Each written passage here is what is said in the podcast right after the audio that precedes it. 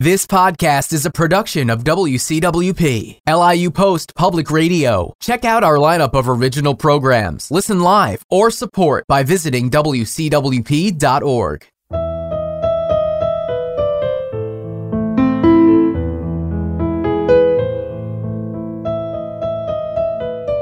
This is Anand Venigala, and I will be your host for the Letter of Liberty podcast, where we welcome guests to discuss literature, liberty, politics, history, news, and potentially all that is under the sun. Our guest for today is Professor Ruby Blondell. She is a classics professor, the Byron W. and Alice L. Lockwood Professor in the Humanities at the University of Washington.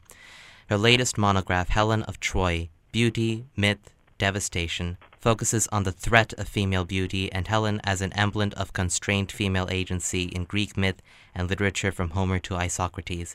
In addition, she has written the play of character in Plato's dialogues, as well as Helping Friends and Harming Enemies, a study in Sophocles and Greek ethics. She will be joining us to discuss the power and aura of Greek mythology's most beautiful woman, Helen of Troy.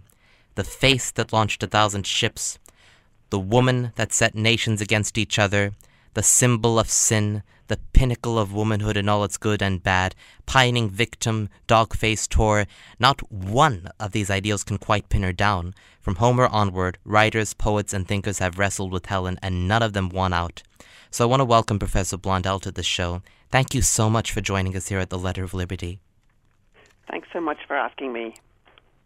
So, what was your interest in Helen of Troy, what drew you to her, this enigmatic Greek character, and would you like to explain to our listeners what she is exactly? Well, I don't think anyone can explain what she is. Uh, you actually, your introduction was very eloquent in explaining or uh, recounting some of the many things she has stood for. Um, as for my own interest, I started to get interested in her was partly through teaching the Iliad. I would ask the students, to put it simplistically, whether they liked Helen or not, whether they thought she was a positive or a negative character. And the students were split down the middle. Half of them, roughly, would say um, she's an innocent victim of the patriarchy, nothing is her fault. And the other half would say she's a slut and a bitch and a whore because that's exactly what Helen says about herself. And I thought, well, if they're reading this character in these diametrically different ways, there's got to be something going on here. And I'm interested in taking another look at it. Yes, I mean, as for her birth story, it's very fascinating. According to the Greek legends, we have this woman named Leda, and then you have Zeus transforming himself into a swan, and then, of course, Zeus has his way with Leda. And from that affair, we have the birth of Helen and Clytemnestra. Helen and Clytemnestra are sisters, and as we know, Helen is married to Menelaus, and Clytemnestra is married to Agamemnon. And Helen and Menelaus are in this marriage. Then this Trojan prince Paris comes in and seduces her and takes her away from Sparta, and shots and basically takes her to Troy.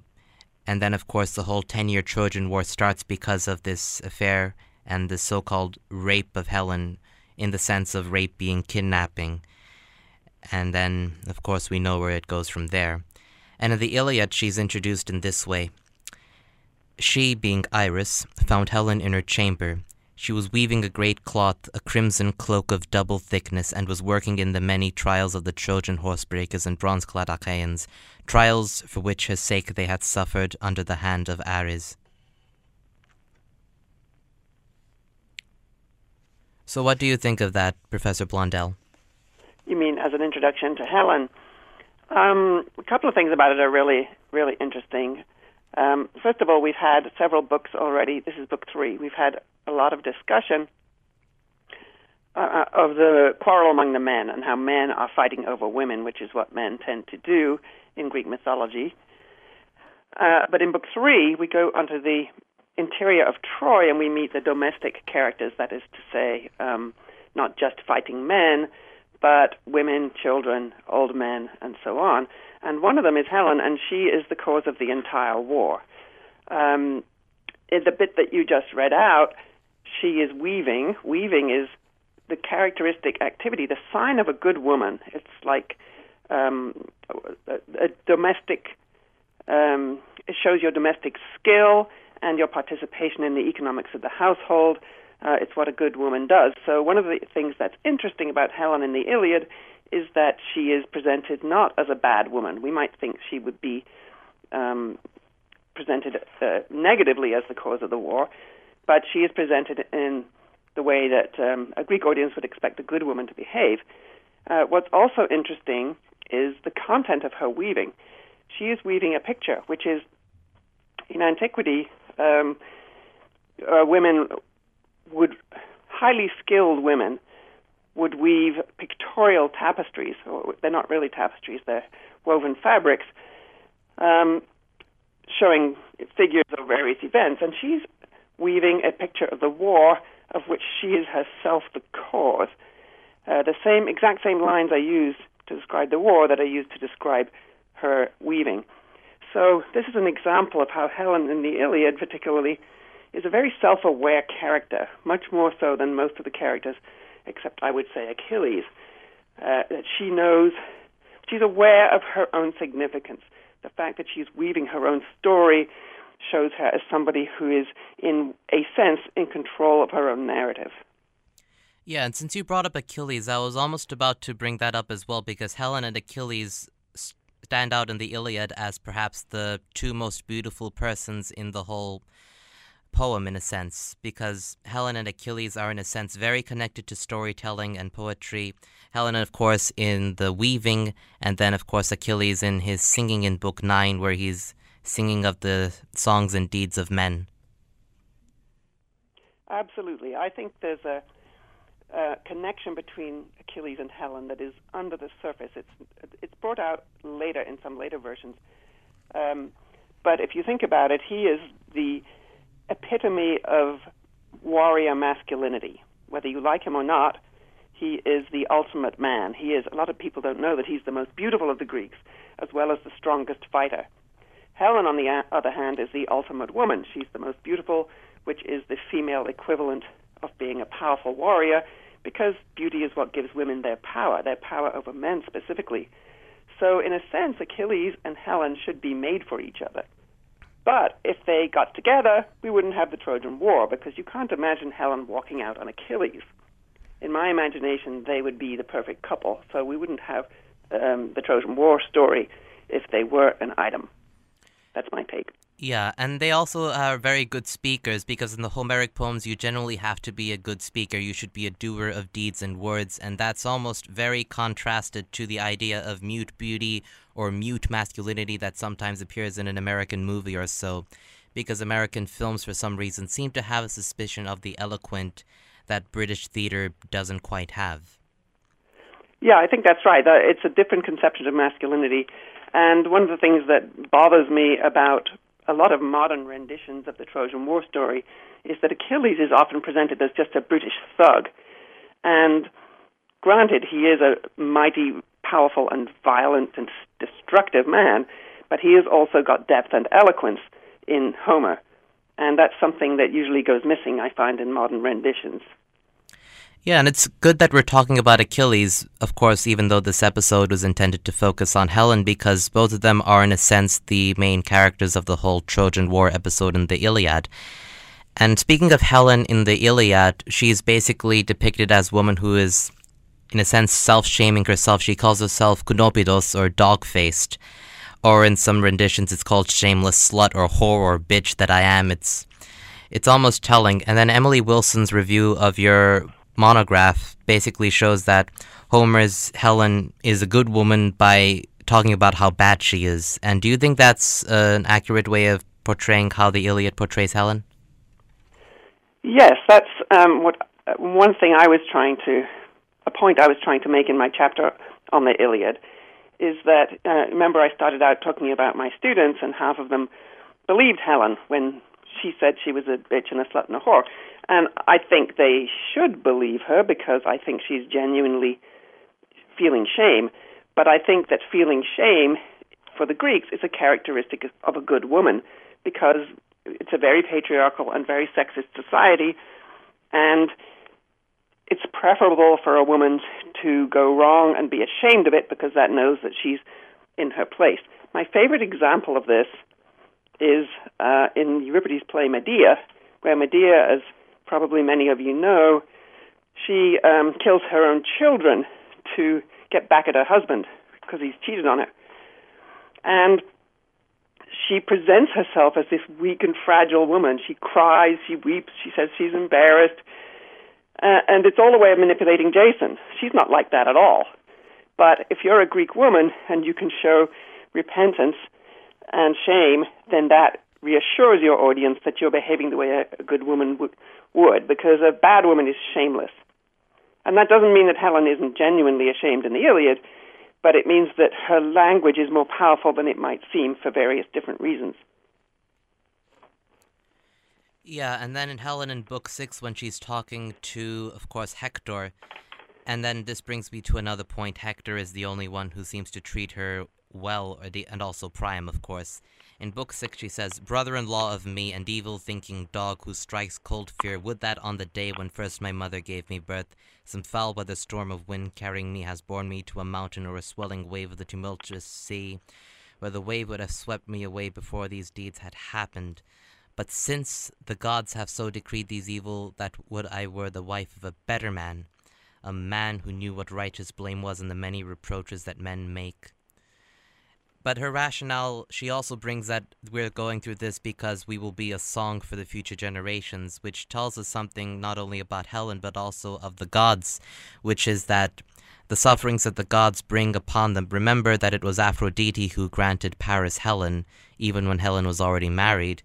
If the gods don't really care as much about humanity, and then Helen is part of the whole mechanism of fate, but at the same time in the Iliad, she gets a sense of agency which is not always present in later renditions of Helen, and it's also a more complex portrait as a result. Yes, now that passage that you just quoted brings up so many different issues. Um, not sure where to start. Uh, regarding the gods, the most striking passage, one of the most striking passages in the Iliad, is when Helen is um, confronted by Aphrodite. Remember that passage where Helen is on the wall. They've just had a duel between her ex-husband Menelaus and her current husband Paris, and Menelaus has basically won. But Aphrodite, the goddess of sexual desire, saves Paris and takes him away to their uh, their bedroom. And then she comes in disguise to Helen on the walls of Troy and says, "Hey, Paris is waiting for you. He's looking gorgeous. He's in bed, um, waiting for you, and he's just come from the battlefield, but you would never know that. He looks as though he'd just come back from a dance. So that tells us about the um, attraction of Paris. It's a sexual attraction. But Helen can see through Aphrodite. She knows that she's trying to lure her to reenact her shameful behavior. And Helen yells at Aphrodite. It's a really extraordinary passage. She says, Well, if you like Paris so much, why don't you go sleep with him? Give up your godhood and come down here and sleep with him. And Aphrodite, who is, of course, a goddess, gets really pissed at him, her, and, um, and threatens her. She says, I'll stop loving you. I'll stop protecting you. You better go and sleep with Paris. And so Helen does that. It's very easy to see that as taking away Helen's own agency. And this is how, you know, many modern people react to it. Well, a goddess threatened her, so it's not her fault. But it's a bit more complicated than that, because according to Greek thinking, the, the gods don't make you do things that you wouldn't otherwise do. The gods represent, among other things, your own desires. So when Aphrodite puts pressure on Helen, that's telling us also that Helen actually has the desire to go sleep with Paris, and she actually makes that choice, even though we, as the audience, can see um, the presence of the goddess putting pressure on her. Which brings me to Paris, because normally in some modern renditions he's always seen as a coward because, of course, he's a pretty boy. He carries a bow and arrow instead of the traditional manly spear. And sometimes even Hector berates him for being cowardly and just a pretty boy. But at the same time, I see him in various instances of the Iliad fighting in battle. And then, of course, the Iliad depicts him first. He's the one who's going out first. Of course, he runs away when he first sees Menelaus, who's really angry after all these 10 years. And remember, this is Paris dressed up all ready for war, so he doesn't exactly run away from the battle as he does in the Wolfgang Petersen movie Troy, where he's fighting with Menelaus and then he runs after being beaten. Yes, in, in Petersen's Troy, he's really a miserable specimen. Uh, I think you're exactly right. The thing is, if you're Homer, if you're in the Iliad, and you are a hero, and the hero meaning a warrior on the battlefield with a name and a lineage, then you're never going to be completely scum. Paris is part of a heroic family and lineage. He is very good looking, obviously, but to be good looking as a Greek, you've also got to be a, a healthy and strong, manly man, like we were talking about with Achilles. So the thing with Paris is he he doesn't have a good attitude. He's um, when he can when he does fight, when he chooses to fight, he does a pretty good job. Not great, but a pretty good job. But he would really rather be in the bedroom. When Aphrodite whisks him away off the battlefield and deposits him in his bedroom, that's where he really belongs. And Hector comes in there and finds him essentially polishing his armor. And you have to put that in the context that everybody else in Troy, all the other men, are out on the battlefield fighting and risking their lives and bleeding. Why? Because of Paris and what he did. So he's in there polishing his armor. And eventually Hector gets him out onto the battlefield, and then once he's there, he, he does fight pretty well. But he doesn't take that kind of active responsibility of, um, you know, charging out into the front line of battle. So by Greek standards, he is in fact a coward, but he's not the kind of really lame ass coward that you get in a movie like Troy. Yeah, and then again, he did. It did take some balls to take another man's wife, and of course, it wasn't exactly a good thing, but it did take it did take some balls, in my humble opinion. Well, I don't think that's how a Greek would look at it. I okay. mean, we might look at it that way, but uh, they think that men who are too interested in women are uh, actually effeminate, which is the opposite of how we think nowadays. They have a very strong general intellectual and cultural principle that similar things are attracted to each other. So, a man who is interested in women is w- womanly. I know that seems really illogical to modern ways of thinking, but that's a common pattern in Greek thought. And then I want to move to Helen in the last moments of the Iliad in Book 24. I know I'm skipping way ahead, but I think it's relevant because, in a sense, Homer does give her the last word. Of course, Priam technically has the last words of dialogue, but Helen still has the last real word. I'm going to get up to the passage and I'll read it out for my listeners. Hector, far dearest to my heart of all my husband's brothers, too true. My husband is Alexandros of godlike beauty, who led me to Troy. Would that I had died, before, for this is now the twentieth year for me, since I set out from there and forsook my fatherland. But never yet did I hear a harsh or abusive word from you. But if someone else would revile me in these halls, or one of my husband's brothers, or his sisters, or one of my fine robed sisters in law, or my husband's mother, but my husband's father was like a kind father always. You with soothing words would restrain them with your gentle nature and kind speech. Therefore I weep grieving at heart for you and for me, ill fated together. For no longer is there anyone else in broad Troy to be kind or friend to me, but all shudder at me. So she spoke, crying, and in response all the great multitude moaned. Yes, it's a really striking ending for the great epic that after oh, you know, Helen aside, it is in large part a poem of masculinity, a, poet, a poem of battle and warfare, and yet it ends with the voices of women. And that's just part of a larger picture in which one reason the Homeric picture of war is so powerful is because it does show us the cost to the non combatants, the women, the children, the old. And the fact that Helen herself gets the last word is particularly interesting when she talks about how Hector was always kind to her, that takes us back to something that uh, a passage that you read out earlier, where um, he comes in. Uh, I think you quoted this passage where Hector comes in, and um, Helen. Yes, you did. Helen says, "I wish I had been the wife of a better man." Now that some people would interpret that as kind of flirting with Hector, saying you are so awesome compared to my lame ass loser husband, Paris. um, and a, a way of kind of winning over Hector. And if you go back to what I was saying earlier about uh, women who put themselves down being appealing to men, it's interesting that the two most important and powerful men in Troy, namely uh, Priam and Hector, are both very nice to Helen. In other words, her ways of talking, as you said, she's a powerful user of discourse, and her ways of talking succeed in winning over powerful men uh, and gaining their sympathy. We don't hear about her relationships to women in the same way. In fact, there are a few hints that the women are not so happy with Helen as you might expect. When she leaves the battlements of Troy in Book Three, uh, she says that if she goes to sleep with Paris, the other the Trojan women will blame her, and you can see why they would blame her for starting this war.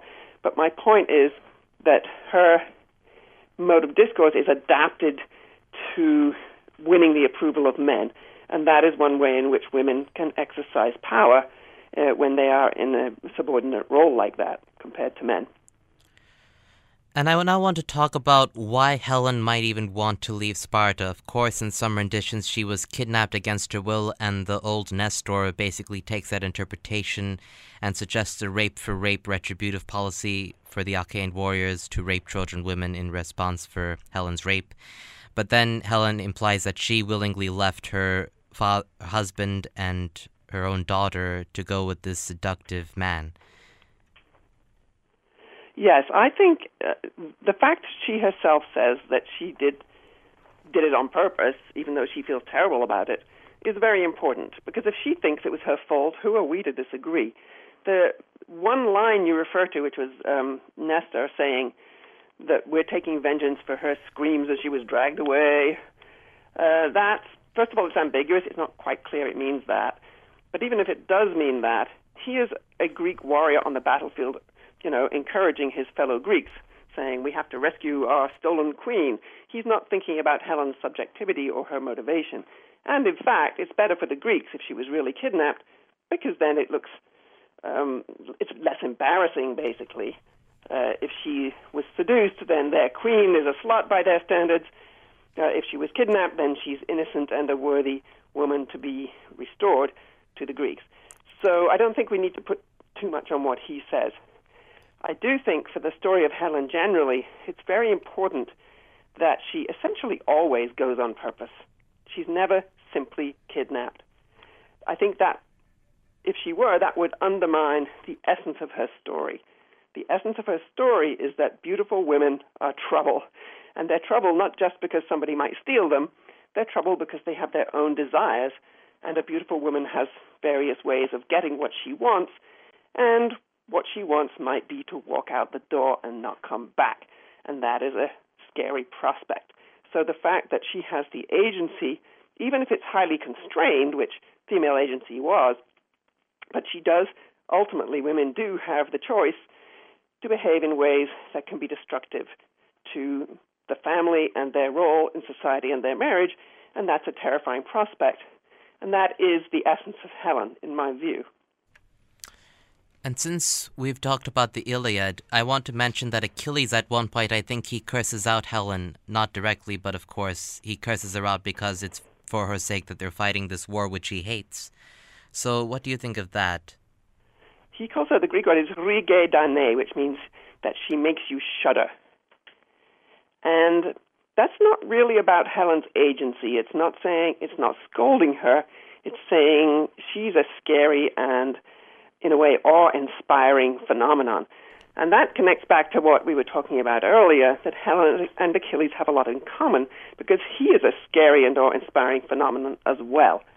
Uh, even the fact that Helen is so beautiful is a little scary because supreme beauty is, is divine and divinity is powerful. And remember, of course, her father is Zeus.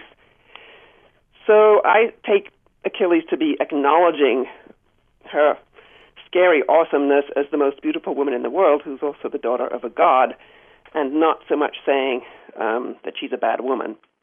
But even if he were saying she's a bad woman, then he would be agreeing with her because she thinks that about herself. And which brings me to segue into Odyssey because recently Emily Wilson published a translation of the Odyssey which stripped down some of the more sexist sounding language in other translations done by men. And of course, I wonder if Achilles being interpreted as cursing out Helen might be something like that. How do you mean? You mean that translators might have taken it in a different way? Yeah. I'm not sure. I would have to look at all the different translations uh, to see, but that's perfectly possible. Okay. Um, translations, as you know, can be a little misleading. Um, in uh, in the Iliad, Helen, when she blames herself, she calls herself uh, a dog, dog face, kunopodos, and that's often translated as bitch, which is literally it means that female dog. But in modern English, a bitch is somebody who's like just mean spirited or whatever. Um, in ancient Greek, it implies somebody who's out of control, doesn't control or regulate their feelings, especially a woman who is giving way to her sexual impulses. So that's why other translators translate it as slut. So it, it means bitch, but it also means slut, if you see what I mean. Yeah, and Caroline Alexander, whose translation I read from, translates it as dog faced or dog eyed, which it might seem a little strange, but I would generally side with that translation. I would too. I don't know that translation, but in general, my attitude towards translation is I prefer to keep some of the, the strangeness of the culture that you're translating and not try and smooth it out and make it into all sound like um, you know modern ways of thinking. But that's a choice, a translator's choice. Okay. And now I come to the Odyssey where Helen and Menelaus are reunited. I want to make a short note that Helen is basically married three times. She's married first to Menelaus, then to Paris, then briefly to Paris's brother Deiphobus, and then she's back to ground one with Menelaus. And in the Odyssey, Helen herself says, They, being the Greek warriors, they made my face the cause that hounded them. This is Emily Wilson's translation that I'm reading from.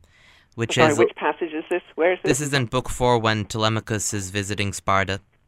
Right. Okay. And then Helen is speaking. Yes. And then she's um, depicted. Go ahead. And then she's depicted as someone who has this control over drugs and medicines, which in some ways is a little scarier than in the Odyssey, but at the same time, uh, scarier than in the Iliad, but doesn't have the Iliad's own resonant power. Yes, um, I actually love the Helen of the Odyssey because we see more of her spooky side. In the Iliad, we know she's the daughter of Zeus, and we know that her beauty is so great that it's terrifying um, and she looks like a goddess. But in the Odyssey, she gets up to no good a couple of times.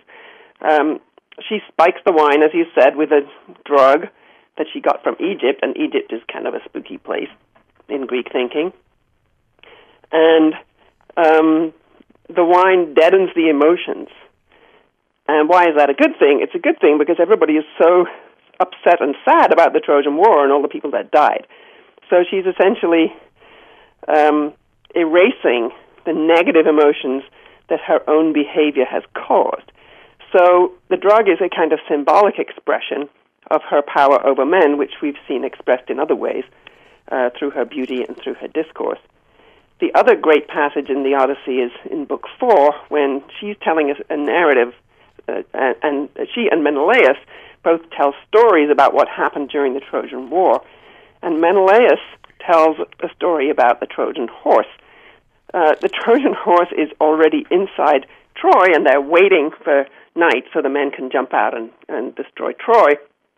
And Helen comes down to where the horse is and walks around it in a magical kind of way. Um, she touches it. She walks three times. These are signs of uh, attempt to exercise a magic spell.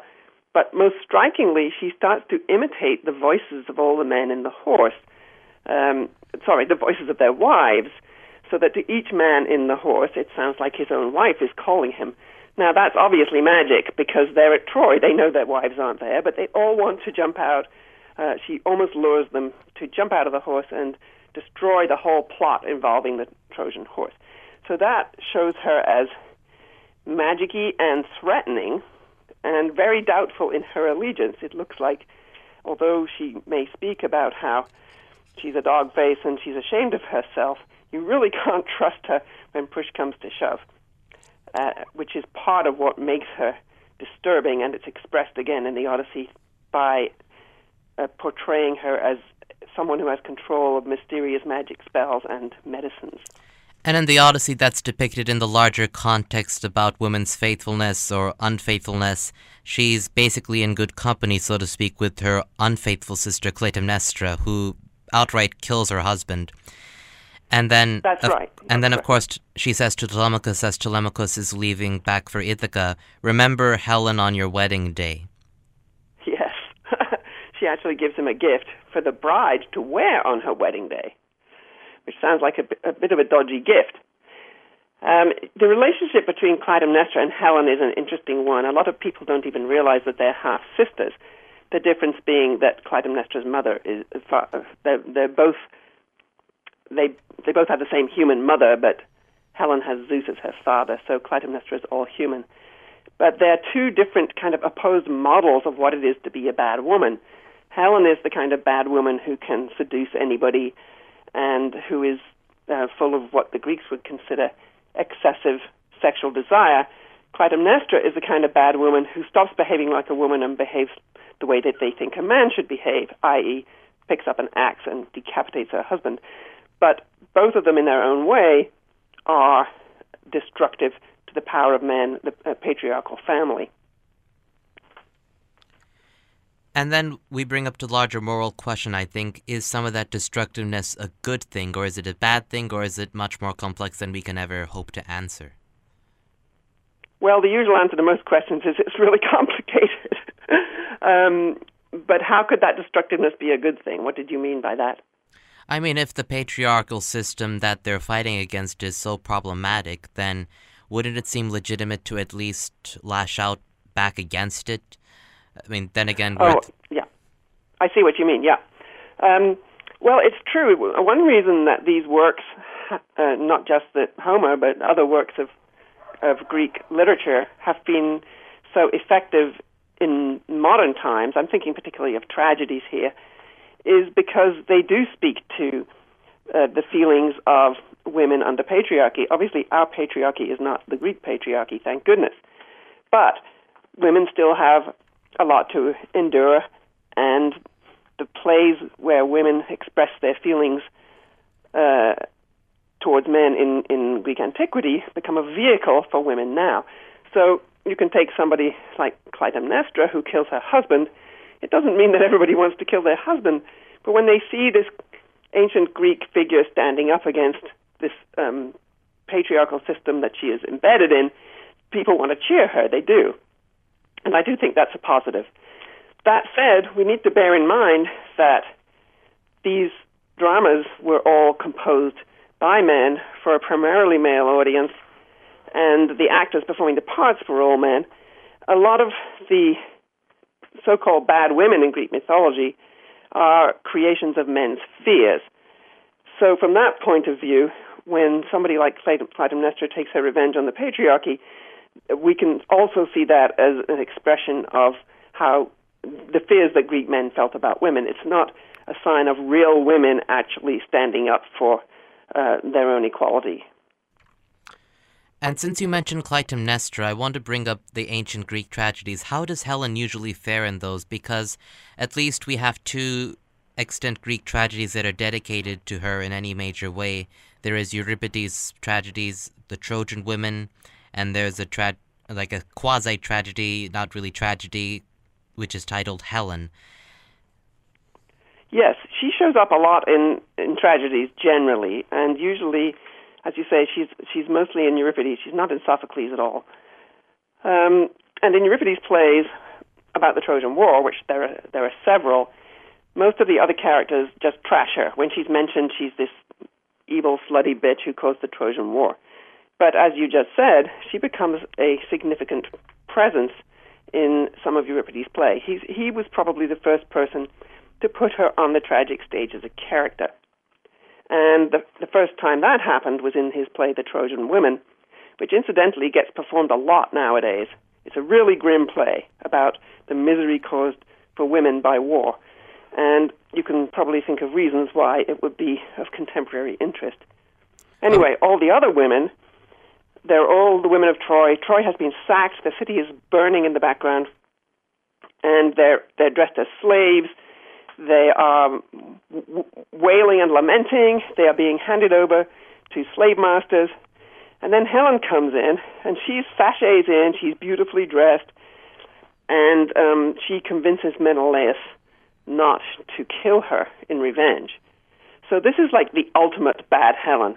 And we talked about her getting in uh, in the Iliad about how she has power with words, and we see that to the max in Euripides' Trojan Women, where she adopts the speech patterns of uh, contemporary thinkers called the sophists, who were very uh, interested in manipulative rhetoric, and so we see her taking on that persona. And um, so that's a good example of how a quality can be either good or bad. Uh, power with language, power with discourse, persuasion is something that's very valuable and important in the Athenian democracy, especially. But when you put it in the wrong hands, you can see somebody like Helen using her power with language to excuse herself for something that everybody else agrees is really terrible behavior. So that's the bad Helen. And she may be bad, but she looks good, and that's really important too. She's um, she's still got her beauty. The second play is Euripides' Helen, which is obviously all about her, and that's a whole different story. This story goes back to a poet called Stesichorus, and this is this is a great story. But we don't actually have much of his work. But there's an anecdote that says that he told the story of the Trojan War, and Helen appeared to him. By the way, she's a goddess now, and um, blinded him, and essentially said that he would not get his sight back unless he retracted the story about how she was guilty of going to Troy. So he wrote a new poem called the Palinode, which we only have a couple of words of it left, and it says, You did not go to Troy. Hmm. Uh, basically, withdrawing the Homeric story. So this is a different way of making Helen seem innocent. Just saying she didn't even go in the first place. And um, Euripides' Helen follows that same model. So if she didn't go to Troy, what started the war? Well, the answer is that, of course, the gods are responsible for everything. They made a fake Helen, her double, which is called the Eidolon in Greek, and they and that went to Troy. It looks exactly like her. It is essentially Helen, but not Helen, and it goes to Troy and it causes the war. And meanwhile, Helen herself, the real Helen, is in Egypt. Uh, remember, I talked about her drugs that she got from Egypt in the Odyssey. She has multiple connections with Egypt, which is a kind of symbolic other for the ancient Greeks. It stands for um, spooky, mysterious, um, ancient, by their standards, ancient wisdom, and so on. So there she is in Egypt, and Menelaus comes along. He's on his way home from the Trojan War, and he thinks he's got Helen with him, but it's really the Eidolon, Helen's double. And so there's all this comic stuff in the play about two Helens. Now, when you were introducing it, you said that it's not really a tragedy, and that's certainly true by the standards of the way we think about uh, what a tragedy is. In ancient terms, it's a tragedy because it was performed in the in the uh, tragic competition at the dramatic festival. But by modern standards, it's actually a, really a forebear of various kinds of romantic comedy. She finally, of course, gets reunited with Menelaus, and in this version, uh, they are totally devoted and loving, or she is a completely loving and devoted and faithful wife. And at the end, they sail off home and live happily ever after, supposedly. So, as you can see, that's dramatically different. It's a good example of how Helen's, what she did, the thing she did going off to Troy, becomes a kind of lightning rod for attitudes about women and sexuality and marriage. And you can spin that in lots and lots of different ways. But if you want to make Helen innocent, you have to say she didn't go to Troy. That's why I, I was saying earlier that uh, it's, I think it's essential to her story that when she went, she went deliberately. She wasn't kidnapped. So Euripides and Stesichorus, they don't defend her by saying, oh, it's not her fault she was kidnapped. They say they, they defend her by saying she didn't even go. She simply just went to Egypt. Yeah, the gods took her to Egypt. yeah, and speaking of which, it almost comes to light how great Homer's poems are because they're in some ways the first and the best to deal with the Helen story, and of course they're superlative in many ways even compared to the other ancient Greek tragedies because they generally have a more nuanced portrait of things, both in the Iliad and the Odyssey, than even some of the later Greek tragedies tend to have. That's how I perceive it. Well, I hate to make generalizations. Uh, we only have a small handful of the tragedies and so on. Um, and of course, the tra- tragedians and all Greek poets were heavily influenced by Homer. So there's a way in which Homer is the first, and uh, and also the longest. Those poems are very long and, as you say, very complex. And it's certainly true that I wouldn't want to say this is true of all characters that they become simplified, but I think it's true that Helen of the Iliad and the Odyssey is, especially if you put the two together, is extremely complex and multifaceted character. And in a way, what you see happening over the subsequent centuries is various aspects of that complex persona are drawn upon. So she can become the evil slut, she can become the victim, um, and so on. And so I think you're right that her presentation does tend to become less nuanced over time. But I'm not going to go along with generalizations about Greek tragedy being less nuanced because it has its own ways in which it's uh, is extremely nuanced as well. Maybe not in regard to this character. And speaking of like the ways that Helen has appeared in various Greek stories, I want to know if you know anything much about how she's appeared in the post antiquity like in the Renaissance, she's definitely depicted in the play Troilus and Cressida as this very negative image because Shakespeare is depicting her very cynically and through the lens of a world where, worldview where war and honor and chivalry and love are all worthless and terrible. And the character Thersites in that play basically says all the arguments is a whore and a cuckold. Yeah, I actually um, don't know that much about the intervening tradition because Helen has been such a heavily used character. I would have to know about the whole of the history of not just English but other literatures that that have um, descended from uh, from the Greeks. For instance, um, in the Middle Ages, the Trojan War was used uh, by many European countries as a story of their own origins. That goes back to Aeneas uh, leaving Troy and going to Rome and founding Rome. So this story is everywhere. So I can't really comment uh, with any expertise on the intervening period. Um, I do have uh, some interest in contemporary popular culture because I believe that as a modern person, I'm uh, I have some expertise in that. So I am interested. What I'm right, doing right now is I'm writing a book about Helen of Troy in the movies. So um, that's something that I could I could certainly speak about. Yeah, about Helen of Troy in the movies. I haven't seen the whole of the movie Troy, but I am familiar with how she appears in it. Basically, for listeners, I'm going to make a few spoilers. She's depicted as very unhappy in her marriage, and then this Paris comes in, and then she kind of goes along. And then near the end, she basically escapes with Paris and the rest of the Trojan survivors who escape the burning city. And then there's this BBC slash Netflix TV series called Troy, Fall of a City. It's more of a miniseries, actually, where Helen is also depicted as not generally liking her marriage for the most part. And so she goes back to Troy with Paris, and she's depicted as an independent woman. And then there's a lot of suspicion about her reputation, but there are also those women who say, What you did was brave, you're now Helen of Troy. And then near the end, she goes back to Menelaus, hoping that if she goes back, he won't burn the city. Oh, don't tell me. I haven't seen the end. Oh, oh okay. well, I recommend you see it, even if it's not that great. It's worth looking into because, in many ways, the miniseries does a good job, and other times I think it oversimplifies. But I think it's worth seeing at least once. Yes, I've got two episodes left to go. I've been watching it with a group of, of friends and students, and we're uh, meeting soon for the last two episodes. Um, I actually uh, I hated the Helen in Troy, which is one of the things that got me interested in the presentation of Helen in modern media because I thought there were so many things to hate about her. Uh, mostly because uh, she lacks that dimension of awesome scariness and potentially magical power and connection to the gods that I was talking about in, in connection with Homer.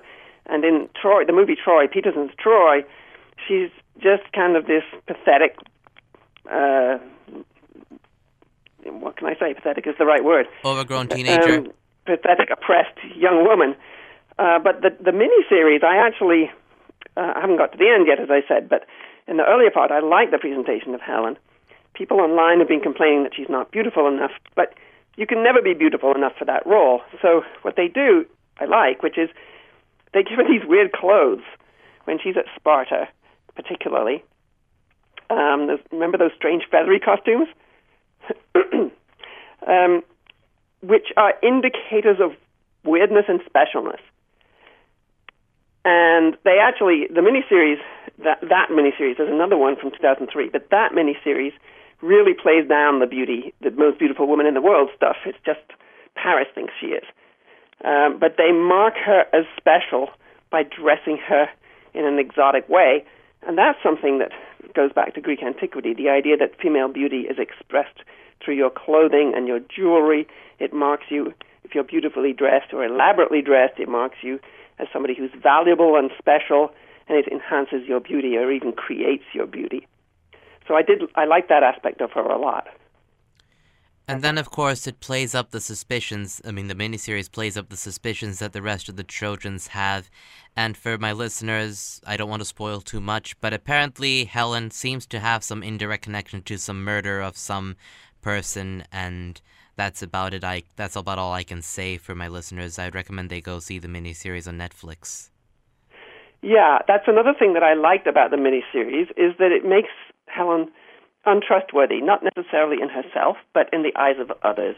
Uh, I mentioned that one passage in the Iliad where Aphrodite is threatening her and telling her to go sleep with Paris, and she says, The other women will all get mad at me, they will reproach me. And in the this BBC miniseries is the only version I've seen which kind of picks that up and goes with it and presents Helen as somebody a little bit not quite reliable. She's a little sneaky. She's got connections with the other side. People aren't 100% certain which side she's on. And that is one of the things that makes her a, a more complex character. Most modern movie versions, it's a simple romance. Uh, but this one gives her that extra uh, dimension of character. So I did like that aspect. I hope you are able to enjoy the other two episodes because it does touch on some of the other elements, including her apparent desire to go back to the Greeks, which is alluded to in Homer. Yes, and that's very unusual. So that's actually the the part that I was wondering about the ending, which is whether she would go back, um, because that's really hard to do if you're taking a standard romantic narrative. Of course, that is what happens in the ancient myths. She goes back home with Menelaus, but they don't exactly live happily ever after because uh, that's why she needs to drug everybody's wine because they're all so miserable. Um, but the modern romantic pattern has got to be, uh, you know, boy meets girl, and if the boy and girl are Paris and Helen, it's supposed to be true love that lasts forever, and um, and they're never supposed to fight, and they're never supposed to. She's not supposed to have contempt for him.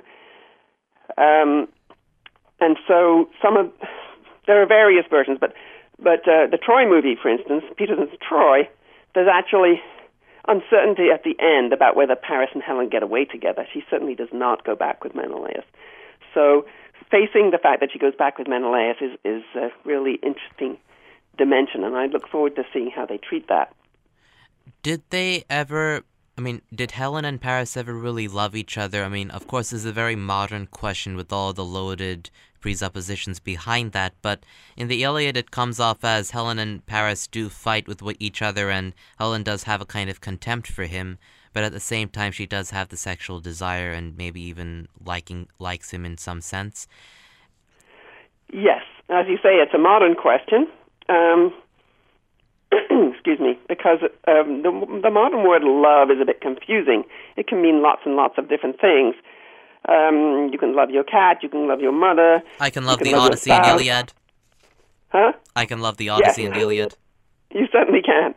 Um, but the Greek word is eros. Well, there are, there's more than one Greek word for love, but what attracts a man to a woman and vice versa, or a man to a man and vice versa, is, or a woman to a woman and vice versa, is eros, which is erotic passion, sexual passion. And that is what, and Aphrodite is the goddess of that. And so when they call Aphrodite the goddess of love, when people say that, that's, that's soft pedaling it a little bit. She is a troublemaker and the goddess of erotic passion, and she makes people fall in love with each other erotically, regardless of whether they're married to somebody else or whatever. That's what she does. So it actually is quite believable in modern terms that somebody might be carried away with sexual passion and do something stupid and then really regret it and get mad at the guy and think he's not worth it, but still be sexually attracted to him, which is what happens in Book Three of the Iliad.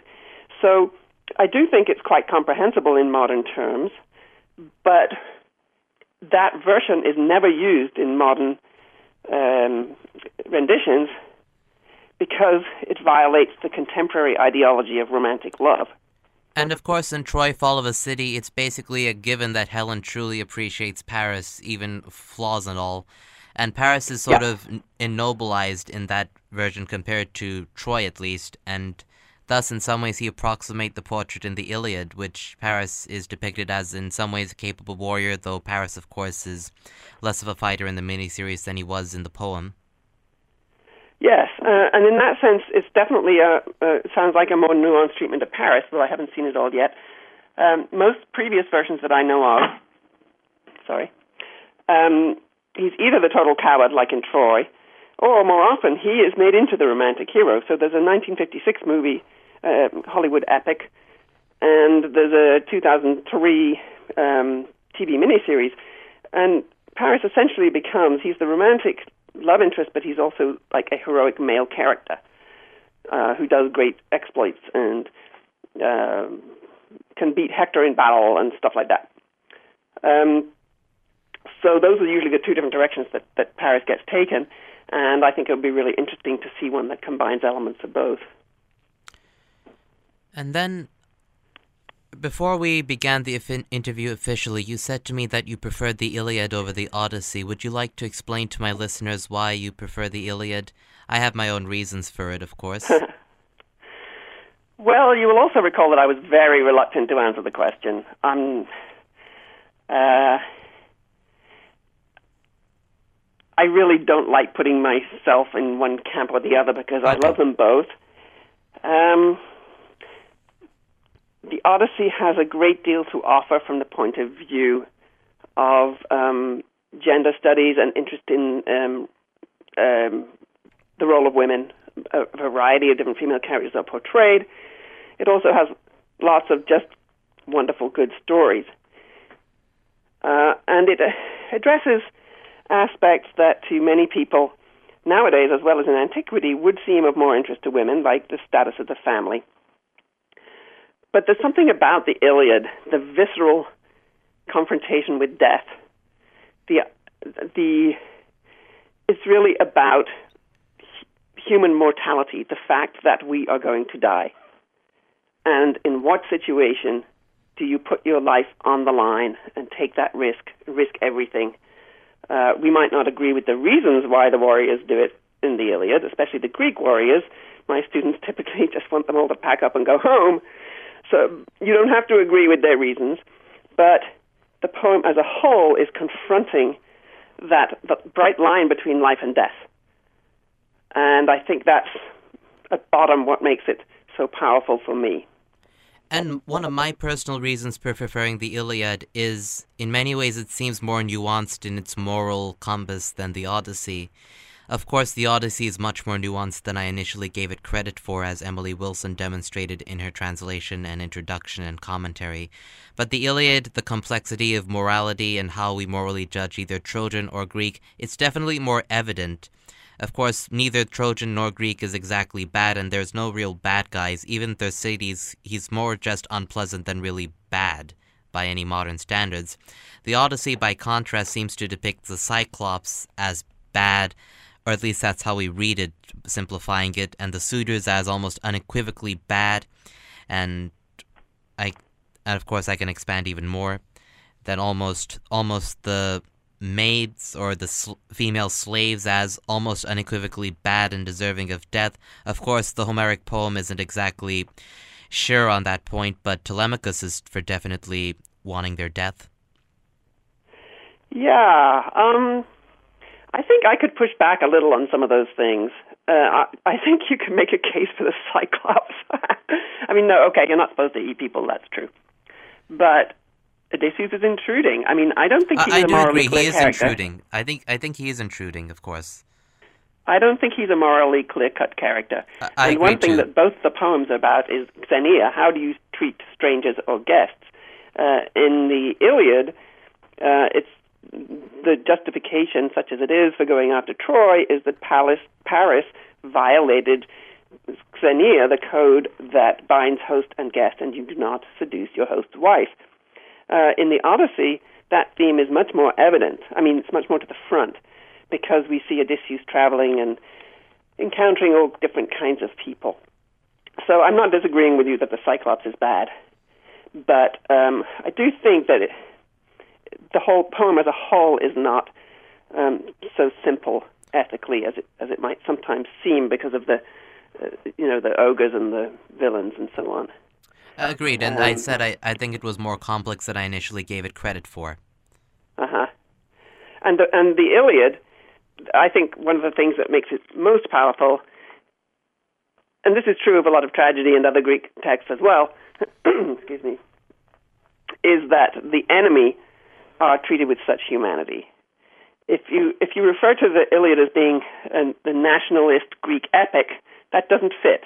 It is the great literary epic of Greece, but if you look at what comes out of it, even in Homer, a lot of people like the Trojans much better. My students like the Trojans better. The Trojans are presented more like the good guys. And how many national epics are there where your your enemy is treated as by the poet as a more human figure than yourself, the Greeks? And that's a central reason for its power, I think, and it's also very evident in the traditions that have grown out of it. The Trojans, as I mentioned earlier, became the founding fathers or mothers or whatever of um, of much of modern Europe, and that's because even in Homer we see the seeds of that. That they are, uh, in many ways, more, for lack of a better word, more likable than the Greeks, and people feel that they're more human and and more like us. And in many instances, Homer mentions that this Trojan warrior or that Trojan warrior was living with his family, and then he went to war, and then some Greek dude killed him, and now he won't go back to his family to help them out or give them delight or whatnot. And then there are, of course, like, there's a line in Book 20, I believe, where I think the gods say that the line of Dardanos must survive, so Aeneas will be spared because Aeneas was good and just and pious. And of course, that's picked up much more explicitly in the Aeneid, the Latin epic. Right. Uh, the theme, that theme in the Iliad that you just referred to uh, is most stark in the case of Hector and Andromache. This famous scene where he he says farewell to her on the walls of Troy, and the way the poem's set up, it's like that is their last farewell. And um, she begs him not to go and fight because of all the suffering that will follow for her and their child. but that is the tragedy of Hector. He can't. He has to fight because otherwise Troy will be destroyed. But if he fights, he will likely die, as he does, and his wife and child will. His wife will go into slavery, and his child is going to get killed. So that conflict between um, the tension between a particularly a man's obligations towards his family and towards the larger um, the army, the city, the larger culture is, is most starkly presented in the case of Hector. But as you mentioned, it is referred to for many uh, many of the warriors, including the Greeks. They'll talk about Greek warriors who get killed, and and they'll say he just got married and he'll never get home to see his wife or the new baby or whatever. So they're like little epitaphs, which remind us that even in a poem that involves the slaughter of thousands of warriors, each one is a human who has a little uh, biography, a little life of their own to remind us that it's not just mindless slaughter of uh, automata, that there is a tragedy, a little tiny tragedy built in for each of these warriors that gets killed. Yeah, and I think a little bit of that is reflected, interestingly enough, in the Odyssey. In Book 24, there is Eupeithes, the father of one of the slain suitors, who's crying, and it's em- emphasized that he's crying as he's speaking about how Odysseus, like, got rid of all his men and killed all these suitors, and then he's going to get revenge on behalf of all the people who have been hurt by this causer of pain. That's what Odysseus' name means. That's right. Um, there's always a price. There's always a price for warfare and violence, even when it's the right thing to do. There's always a price to be paid, and usually some innocent people are going to suffer. Uh, the revenge of Odysseus is disturbing at the end of the uh, Odyssey. Well, I agree. Like you say, it's set up as being as being the right thing, but it is still troubling. And I think Homer does, in fact, allow us to be disturbed by it. And there is like an instance where the suitor says that we were just like trying to be nice, and then only this main culprit was the dead, and so please don't kill us. But then, of course, Odysseus kills every single one of the suitors. And the reason I think that aggression from Helen to all these stuff about Hel- out stuff that is not about Helen is because Helen is not just about herself, but is about everything that she represents, that she's a part of. That's right, and she is ultimately the cause of everything that happens in the Odyssey as well as the Iliad. Uh, if she had not eloped, then Odysseus would not have gone to war, and Penelope would not have been alone. So her character in the Odyssey is a kind of counterpoint to Penelope, who, of course, is the central female character, but Helen is there uh, in the background, as is Clytemnestra, the other example of a bad woman, as I say, in counterpoint to to Penelope. And don't forget that Penelope kind of leads on the suitors a bit. Do you remember that scene where she appears looking all beautiful, and they give her wedding gifts? And afterwards, um, Odysseus says, "Oh, that was really smart. You got a lot of good stuff out of them." so you know, uh, there's a case to be made for the suitors as well. It's not uh, it's not simply black and white. They're not, as you just pointed out, they're not all equally bad. Of course, except for the part where they try to kill Telemachus, but then again, of course, there's much more to be said on all these fronts. And now I want to Yes. bring it back to Achilles because the, in the Iliad, Achilles, in, some sense, set up as the cause for the most protracted fighting in the Trojan War. And like and like Achilles, Helen is basically a cause that brings in so many effects that were in many ways unintentional, some ways intended. But Helen and Achilles are, in a sense, a match made for each other that was unmatched in heaven, be- Yes. uh, or hell, because they're the causes of the events. They're like the free agents, in a sense. They're like the poets, the people who not only are written about, but who, in effect, write and sing. Yes, and there's a strong tradition of Helen being associated with that. There's uh, in Isocrates, whom nobody ever reads because it's kind of lunatic, but he has this long um, speech about Helen. But he essentially makes her dictate the Iliad, uh, like she is the muse for Homer. Uh, there's a long tradition of her being associated. Uh, another example would be the Stesichorus story that I told you, where she interferes with the poet and says, "Hey, don't tell the story like that. Tell it like this." Um, so that tradition continues, as does the idea that Achilles and Helen are the double cause of the Trojan War. Um, it, the war for the war to take place, and of course Zeus wanted it to take place to reduce the human population or whatever. Um, and they are the joint necessary causes. Helen had to be the most beautiful woman in the world, and that's why Zeus produced her. And Achilles had to be the greatest warrior in order to do all the slaughter. Once again we see them as a kind of as a gendered couple. The the power of female beauty the power of male strength. Those two things together are what caused the war.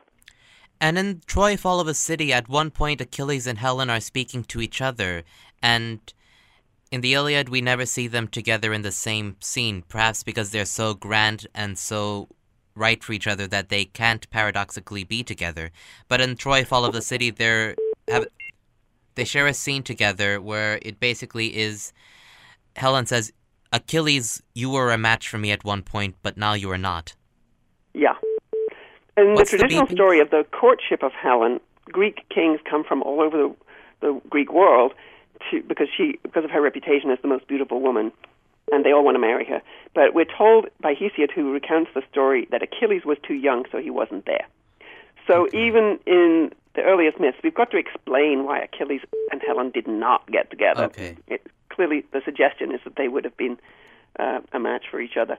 Uh, Troy Fall of a City shows a lot more fluidity between the two sides in the war. We see a lot more coming and going, and I can see why they did that for dramatic purposes. But um, in the Iliad, you know, they're on different sides of, of the wall, so how would they even get together? There is a story, though, a very obscure story, that Achilles asked his mom, Thetis, to get him in so he could meet Helen. so there are all these little hints in the ancient tradition uh, connecting the two of them, but there's never a straightforward version where um, where they do get together, except in the afterlife, uh, which is also really interesting. Um, they were both cult heroes in the afterlife, which means they get worshipped in um, in various ways. And there are traditions that Helen and Achilles are kind of retired together as as, as uh, cult heroes, as a couple. So they can get together, but only in like a dream world or the next life. It's almost like Heathcliff and Catherine Earnshaw, but a little different.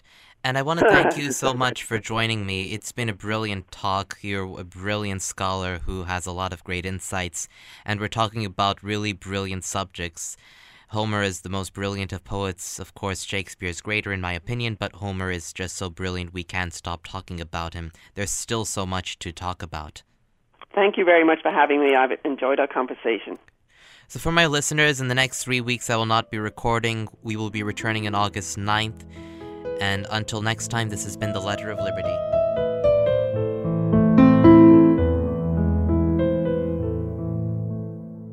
Like what you hear? Here's how you can let us know. Give us a call at 516 299 2626 or email us at info at wcwp.org. Like us at facebook.com slash mywcwp and leave a comment or tweet us at mywcwp. We welcome all kinds of feedback. To directly support the podcast you just enjoyed, leave a review on Apple Podcasts. And if you'd like to give back, visit wcwp.org and click the support tab. Thanks for listening from your friends at WCWP.